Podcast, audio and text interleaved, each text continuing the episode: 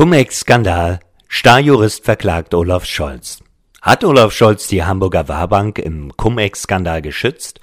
Einer der bekanntesten deutschen Strafverteidiger glaubt, dass dies so sein könnte und hat Anzeige gegen den Bundeskanzler erstattet. Im schlimmsten Fall droht dem S P D-Politiker Gefängnis. Gerhard Strate ist bekannt für medienwirksame Auftritte. Der Hamburger Rechtsanwalt und Strafverteidiger vertrat unter anderem den Porsche-Enkel und früheren Volkswagen-Patriarchen Ferdinand Piech in der Dieselaffäre. An der Seite des Finanzunternehmers Carsten Maschmeyer stritt er gegen die Bank Sarasin und gegen Dirk Jens Nonnenmacher, Ex-Chef des Skandalfinanzhauses H S H Nordbank, stellte er selbst Anzeige. Nun nimmt der einundsiebzig Jahre alte Vollblutjurist mit Bundeskanzler Olaf Scholz den mächtigsten Mann im Staate ins Visier. Die achtunddreißig Seiten umfassende Anzeige liegt der Epoch Times vor. Strate beschuldigt Scholz der Beihilfe zur Steuerhinterziehung sowie einer falschen, uneidlichen Aussage. Hintergrund: zweitausendsechzehn forderten Hamburger Finanzbeamte von der dort angesiedelten Privatbank M M Warburg für das Steuerjahr zweitausendneun siebenundvierzig Millionen Euro zurück, die mutmaßlich aus illegalen Cum-Ex-Geschäften stammten. Doch die Behörde änderte ihre Meinung und verzichtete auf das Geld, kurz nachdem sich Scholz als Bürgermeister Hamburgs mit den Inhabern des Finanzhauses getroffen hatte.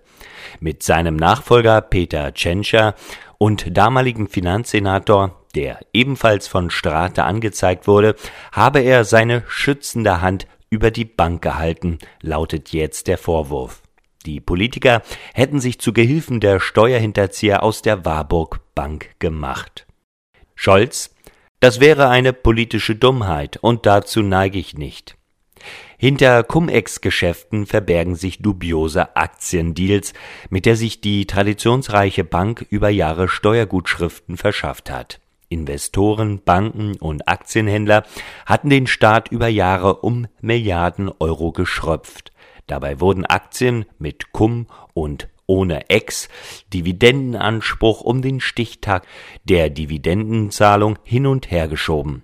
Banken, Börsenhändler und Berater ließen sich mit diesen Deals über Jahre hinweg Kapitalertragssteuer erstatten oder anrechnen, die zuvor niemand gezahlt hatte. Der Bundesgerichtshof wertet diesen Griff in die Staatskasse als Steuerhinterziehung in besonders schwerem Fall. Experten taxieren den Schaden zu Lasten der Steuerzahler allein bei der siebzehnhundertachtundneunzig gegründeten Privatbank auf mehr als sieben Milliarden Euro. Im April vergangenen Jahres erklärte Scholz vor dem Parlamentarischen Untersuchungsausschuss der hamburgischen Bürgerschaft die Diskussion um die mutmaßliche Affäre für beendet. Ich habe mich nicht in das Steuerverfahren Warburg eingemischt. Das wäre eine politische Dummheit. Und dazu neige ich nicht, so der S P D-Politiker. Bei anderslautenden Vermutungen handle es sich um haltlose Schauermärchen aus politischen Gründen. Dass Scholz doch eine politische Dummheit begangen haben könnte, legt ein siebenseitiges Dokument nahe, das Abgeordnete der hamburgischen Bürgerschaft im August zweitausendeinundzwanzig in den Untersuchungsausschuss gebracht hatten.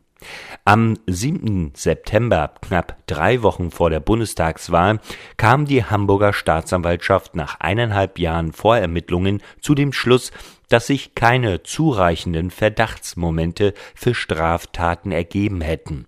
Das Verfahren wurde eingestellt. Es hätten sich keine zureichenden Verdachtsmomente für Straftaten ergeben, argumentierte die Staatsanwaltschaft, und es gebe keinen Anlass, gegen Scholz und Verantwortliche der Hamburger Finanzverwaltung zu ermitteln. Doch der Fall ist nicht abgeschlossen. Trotz Bedenken die Augen geschlossen und immer weitergemacht. Mittlerweile ist Scholz Bundeskanzler und zählt zu den beliebtesten Politikern des Landes. Die Anzeige gegen ihn und Tschentscher könnte eine neue Wendung in die Cum-Ex-Affäre bringen. Denn der Jurist Strate, der auch im Verfassungsrechtsausschuss der Bundesrechtsanwaltskammer sitzt, bekam jüngst Schützenhilfe aus Bonn. Das dortige Landgericht hat einen ehemaligen Manager der M M Warburg-Gruppe wegen Steuerhinterziehung in zwei besonders schweren Fällen zu einer Haftstrafe von drei Jahren und sechs Monaten verurteilt. Die Richter sahen es als erwiesen an, dass der frühere Geschäftsführer einer Warburg-Tochter an Cum-Ex-Geschäften beteiligt war. Ausschlaggebend für die Strafzumessung war der hohe Steuerschaden von mehr als hundert Millionen Euro. Brisant? Eine Finanzbeamtin, die im Verfahren in Bonn als Zeugin aufgerufen wurde und unter dem Verdacht der Begünstigung, Strafvereitelung, Geldwäsche und Untreue steht, könnte nun auch Scholz und Tschentscher in Erklärungsnöte bringen. Zudem hatte ein ehemaliger Geschäftsführer von Warburg Invest, einer Tochterfirma der Hamburger Warburg Bank, am dreizehnten Verhandlungstag des dritten Cum-Ex-Prozesses in Bonn überraschend eingeräumt, an diesen Deals mitgewirkt zu haben und trotz Bedenken die Augen geschlossen und immer weitergemacht zu haben. Strate macht in seinem Schriftsatz auch der Hamburger Staatsanwaltschaft schwere Vorwürfe, weil sie bisherige Strafanzeigen gegen Scholz und Tschentscher wegen angeblich nicht zureichender Verdachtsmomente nicht verfolgt habe. Trotz des sowohl von Doktor Tschentscher als auch Olaf Scholz betonten konsequenten Kampfes der Hamburger Steuerverwaltung gegen Cum-Ex-Geschäfte hielten sie über die Warburg Bank ihre schützende Hand, schreibt Strate in seiner Anzeige und fragt, warum wurden die Beschuldigten eines Ermittlungsverfahrens, bei dem es um Steuerhinterziehung im Rahmen von Cum-Ex-Gestaltungen in vielfacher Millionenhöhe geht, dreimal bis Ende zweitausendsiebzehn vom Bürgermeister im Bürgermeisterzimmer empfangen und die Finanzbehörde mit Unterstützung des Finanzsenators zur Remonstration gegen die Weisung aus Berlin ermutigt?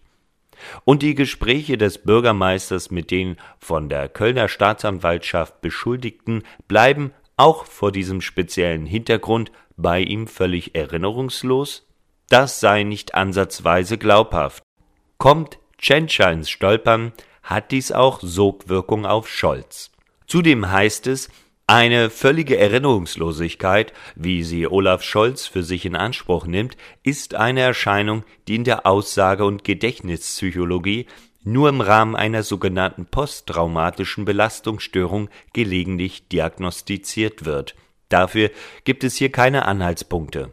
Hamburgs Bürgermeister Peter Tschentscher könnte die Anzeige in ein politisches Dilemma bringen, glaubt der Investigativjournalist Oliver Schröm, der seit acht Jahren an der Aufdeckung des Cum-Ex-Skandals mitgewirkt hat. Nimmt die Staatsanwaltschaft die Ermittlungen auf, muss sie nämlich auch einen Antrag auf Aufhebung der Immunität stellen.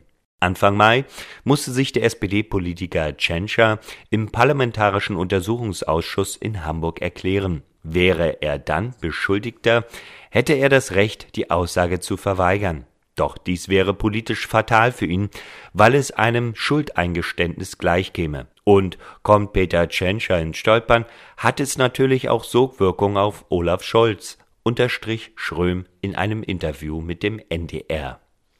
Mit Blick auf den Bundeskanzler ist die Lage für den Autor des Buches Die Cum-Ex-Files, der Raubzug der Banker, Anwälte und Superreichen und wie ich ihnen auf die Spur kam, eindeutig.